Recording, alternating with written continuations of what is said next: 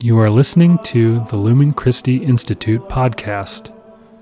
Now in its 20th year, the Lumen Christi Institute enriches academic communities at the University of Chicago and across the nation with the wisdom of the Catholic intellectual and spiritual tradition. Today's interview is with Father Kevin Flannery, a Jesuit priest and professor of the history of ancient philosophy at the Gregorian University in Rome. We sat down with Father Kevin in the Gavin House Library to discuss his journey to the Society of Jesus his studies at Oxford, and his forthcoming book on cooperation with evil, due this fall from the Catholic University of America Press.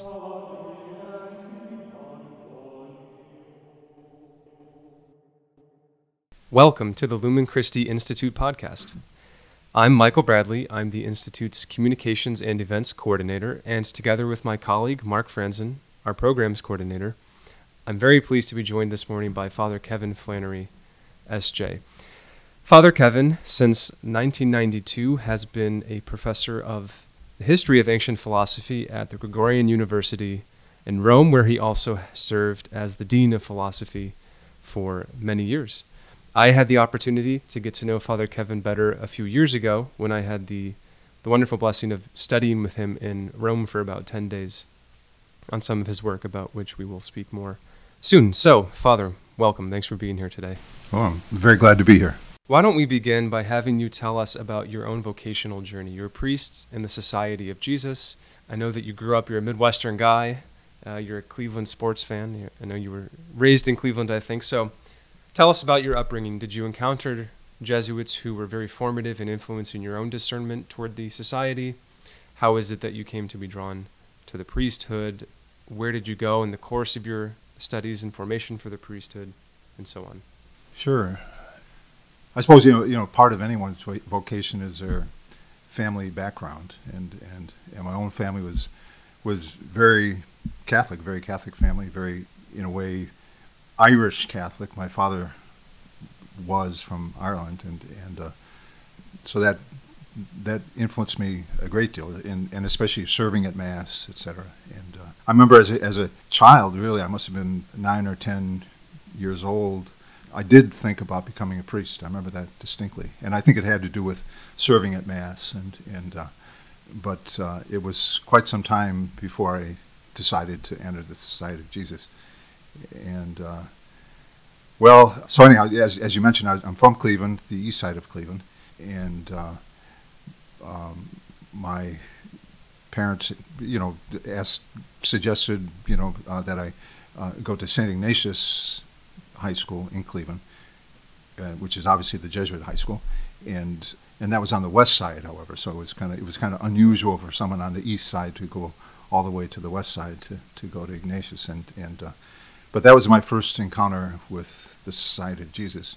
From Ignatius, I I went to Xavier University again, so it's again a, a Jesuit university, but those were very strange times. So I, I started at uh, Xavier in 1968 and was there for, for two years. And so that was the t- time of the you know, anti-Vietnam War protest, and which in which I was somewhat involved. Actually, my politics were a bit different then. And so anyhow, after two years. I left Xavier, or in fact, I went out with some friends of mine to California, and uh, and disliked California very much, especially, especially Los Angeles, and and uh, and so came back to um, Ohio. But I didn't have the money to go back to Xavier because I had been working during the summer to pay for my time at Xavier. So so I I, fin- I ended up at uh, Ohio State instead of uh, Xavier, and which was a great blessing for me because I made many friends that are still friends today there, and uh, and uh, after that, I, I did a master's in Ireland. So, as I said, you know, I was brought up, uh, or at least I suggested I, I was brought up uh, thinking that anything Irish was good, and, and so I wanted to spend some time in Ireland. So I did a, a master's degree in, in, in Anglo-Irish Studies, as it, as, as it was called, at the University College Dublin. After which I came back and worked as a journalist for, for um, a couple years daily beat, or did you have a particular section that you would cover? Well, you know, I, I worked for a, a local newspaper uh, just north of Columbus in Dublin, Ohio, actually, and and uh, where there's a famous now golf course, and and and uh, and and I liked it very much. First of all, you know, just getting to know the, the local people and, and reporting. In fact, I did everything. I was editor in chief, reporter, and delivery boy almost. And, so, and really, I, I enjoyed it very much. And, and I could see, I, I had this feeling that the, the time was was passing and very quickly, and that I could have stayed in that profession for, for a long time. And and yet it wasn't it wasn't what I really wanted to do. So that that was part of it. And uh, there's also a young woman involved, and for various reasons that didn't work out.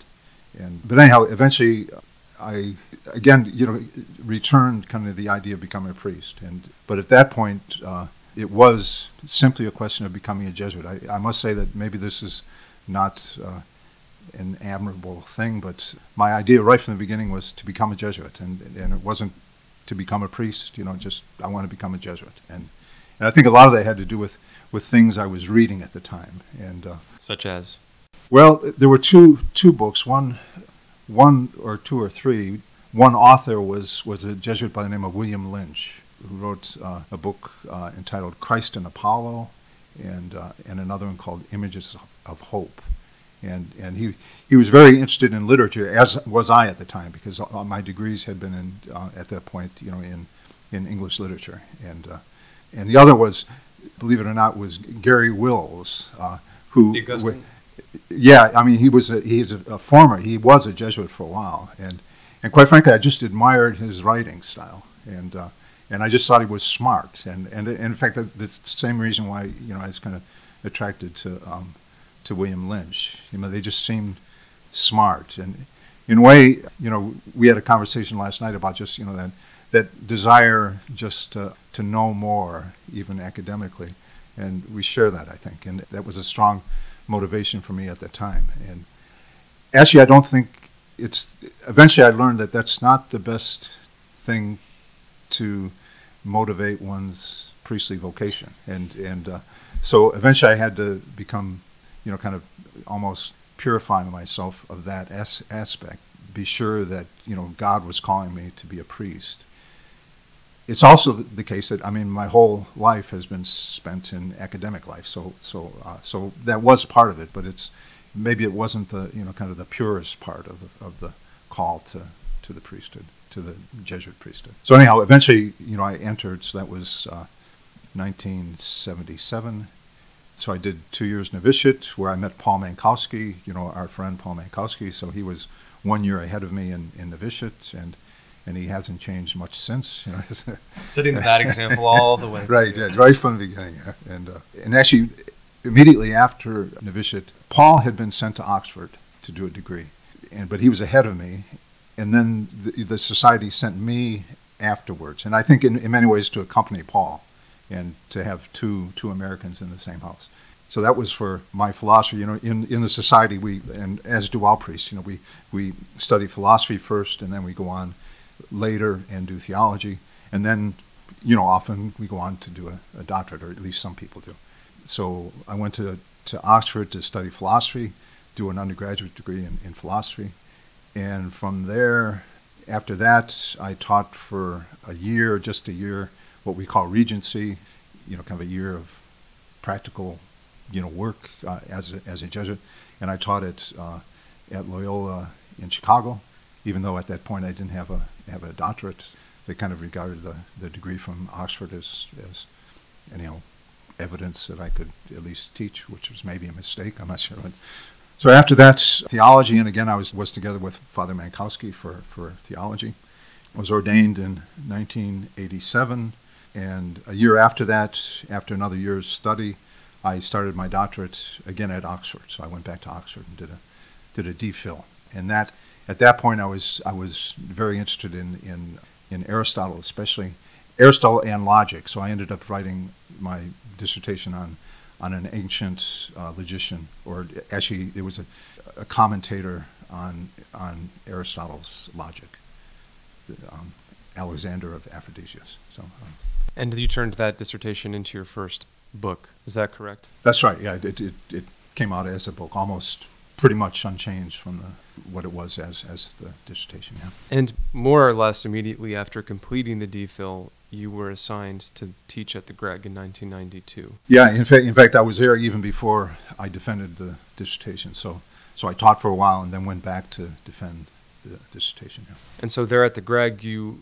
you teach courses on ancient thought, ancient philosophy, and its reception, including in the Christian tradition. You've mentioned that you've directed dissertations, many dissertations, on the thought of Thomas Aquinas, uh, as well as on the ancient figures themselves. That's right. Yeah, my main job, I mean, as you know, kind of the professor of the history of ancient philosophy, is to teach the basic course in our basic program at the BA on the history of ancient philosophy. So that's, and I concentrate on, on Aristotle and Plato and a bit on the pre-Socratics and, and people that come afterwards. And uh, I mean, you know, the Gregorian University is a pontifical university and, and obviously Catholic and, and Jesuit. And, and uh, so there's a great deal of interest in, in Thomas Aquinas. And, and so I think probably in terms of directing doctorates and also what we call license uh, as we call them, the, you know, kind of small theses. I've probably done more of those on Thomas Aquinas than Aristotle. I must say that, that, that I always, uh, I tend to interpret Thomas Aquinas himself in terms of Aristotle. You did your dissertation on an ancient logician, and yet you're directing dissertations and doctorates on the thought of Aquinas. Did you, at some point early in your academic career, come to focus on Aquinas more centrally than you had, or was he all along kind of guiding interest for you, such that you're equipped to be directing these these projects? Yeah, that's interesting. Yeah, that's an interesting question. In fact, just yesterday I was talking to with Father Mankowski about my first encounter with Thomas Aquinas, and, and was actually strangely enough it was, and this was even before I entered the society, and reading Dante, and I used a reading the Divine Comedy. I used a commentary, a very still I have it in next to my bed actually. You know, kind of this a commentary by C.S. Singleton. So it gives you the um, the the text in one volume, and then accompanying each you know part of the poem, there's a, um, a commentary by Singleton, and the commentary is just it, it's almost just Thomas Aquinas, you know, and so he just goes line for line through through the work and, and gives you the text of, of Thomas Aquinas, you know, how or how, how Dante actually was using Thomas in this particular thing. And that just fascinated, fascinated me really, and I loved it really. Yeah. It was the perfect fusion of your interests in literature and. Uh, yeah, yeah, exactly. Yeah, actually, you know what what eventually I realized in English, you know, studying English is that I was always doing philosophy anyhow. I was, always trying to analyze the text and, and you know, figure it out, uh, but philosophically. And I didn't. And, and eventually I realized that you know, um, really what I, what I want to do is, is philosophy. And uh, you were here at, at the University of Chicago a handful of years ago to give a lecture on the cool, calm, capacious. Maybe there were a few other alliterative adjectives there. Mind of Saint Thomas Aquinas. What is it you mean when you refer to the cool, calm, capacious mind of Thomas Aquinas? It's been a long time since I, I delivered that talk. I, it, but you know, I, I, I'm of the same opinion, and uh, the argument was basically that his knowledge of philosophy and scripture, theology, was just so vast and so precise that, that he could speak with calmness. He wasn't, you know, he wasn't worried, you know, about uh, not knowing something, you know, and and uh, and and it, it, was just, you know, you could obviously, you know, you could just recall these things. Actually, sometimes it's a problem in, in Thomas Aquinas. You, you you see that that he is recalling something from memory, and and occasionally there'll be a word which doesn't correspond exactly to the or you know word or two that doesn't correspond to the original, but uh, but you see, you know, he, I mean, he's just he just knew this stuff, and and uh, and just so just the the vastness of his knowledge instills confidence in what he's saying, and uh, and that was that was the argument, right? Am I right in remembering that at one point in the lecture you said that Aquinas himself wrote maybe to a friend during his own life that he had never read a text that he didn't understand? Yeah, that's right. Yeah, did I? Which that? is really yeah. remarkable. Yeah. that's yeah, something exactly, with which I'm not at all sympathetic. Yeah, I think most of us aren't. Yeah, but no, it, it's no, just I, remarkable the kind of grasp that he had his ability to encounter different genres of thought and, and just penetrate them and understand them well. Tell us about your current research projects. You're directing these do- these doctoral dissertations on ancient and also on medieval thought. What have you been working on in the past handful of years? Article projects or focuses, book projects? Yeah.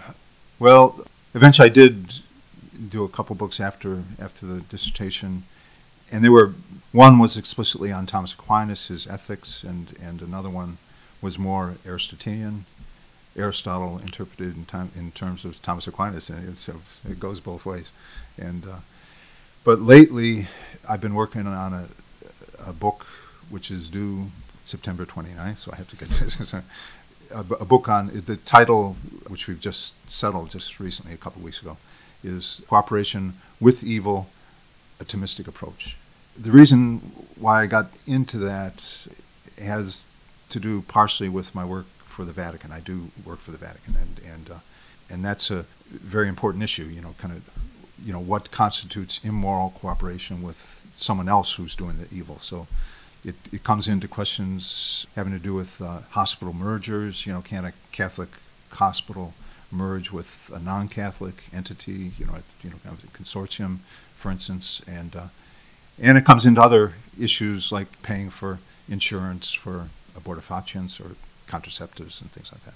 So I decided that it's been some years ago that you know I decided well I you know I really want to um, understand this because my impression was that even good Catholics didn't really understand in a very precise way how to distinguish moral from immoral cooperation. And uh, I'm not saying that even I can do that now, but uh, and, uh, but that's why that was my motivation originally. And uh, so the book is is about that, and uh, it starts out by talking quite a bit about Saint Alphonsus Liguori, and uh, an eminent doctor of the church, doctor of the church, the patron of moral theology, basically. And but I do criticize him, and uh, it, but not in a way. What I what I do is is criticize the tradition within which he stood, and I talk a, a, you know a good deal about the distinction which was, you know, constantly invoked between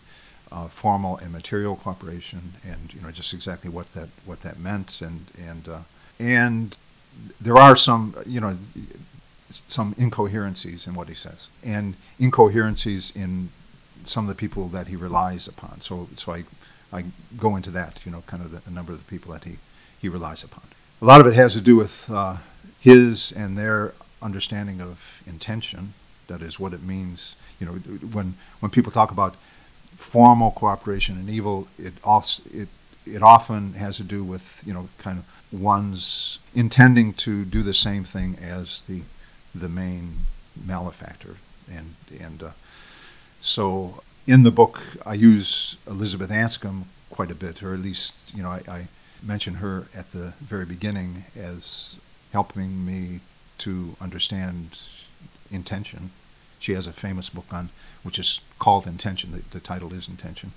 In fact, Anscombe herself criticizes Alphonsus, and she criticizes that tradition within which he stood as as presupposing what she refers to as a um, Cartesian understanding of the will, which is um, an intention. And uh, so I find her convincing. I've been at uh, Notre Dame this summer, and in fact, you know, just by chance, my, my office is uh, next to Alasdair MacIntyre's office, and and he he has opinions, many opinions on many things, and and uh, but uh, uh, we talked a good deal about about how he understands Anscombe, and and uh, and he has you know the greatest respect for Anscombe, but but actually in conversation with with him, I realize that there are even some things at least that, that I would like to, you know, just uh, finesse in in what Anscombe says, and and and moving a bit in the direction that Alasdair MacIntyre has gone, and so. So yeah, that's that's another thing that informs the book. But but eventually, I get into Thomas Aquinas and and and say that well, you know, we have again because you know we've got this this calm, capacious mind of Thomas Aquinas. That uh, you know the argument is that yeah, he helps us to to understand these things, and uh, um, but it's not really, it's I, I want to insist it's not in, absolutely incompatible with with what Alphonsus says, and and and, and, in fact, many of the the conclusions would be identical to his, and but it's just obviously Thomas Aquinas was a better philosopher than than Alphonsus, and that's what it is. Well, we look forward to seeing this book. It'll, it'll be out this coming academic year, or it, it Yeah, the, submitted September. It'll go to press sometime in early 2019. Yeah, th- that's a good question because it's going to be it'll be published by Catholic University of America Press, and the acquisitions editor there, John Martinos, said that he wanted it at that point because he wanted to get it out before the or for the meeting of the American Catholic Philosophical Association, which is only in November. But I'm not sure. That just seems to me im- implausible that they could do it, and and uh, so maybe maybe he wants to at least be able to, you know, so I, I know sometimes they, they'll, they'll sell the book, but, you know, not the physical book, but, you know, you know, you pay your money and, and it'll be sent to you or something like that. But, uh, Right, right. So, yeah, but that's, but it, it's clear to me that, that they want to get it out pretty soon, so. And a final important question is: How do you feel as a Cleveland sports fan these days? Well, that's, um, I'm very confident, yeah, and, uh, it's, uh, uh, Calm and capacious. Yeah. well, actually, it's hard. You know, the, in baseball, it's hard to remain calm. You know, and uh, but uh, but the tribe's doing well, and and they've just they've acquired a couple good good relief pitchers, and uh, Andrew Miller should be back soon, and uh, things are looking good. Yeah. So. Father Kevin Flannery, S.J., professor of the history of ancient philosophy at the Gregorian University. Thanks for joining us this morning. Thank you, Michael. Thanks.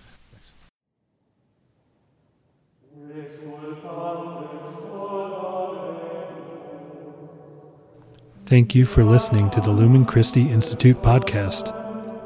To access more resources, please visit our website and follow us on Facebook and Twitter. The music for this episode, Sequence for St. Hilarion, is recorded by the Lumen Christi Institute Artists in Residence, Schola Antiqua of Chicago, on their CD West Meets East Sacred Music from the Torino Codex.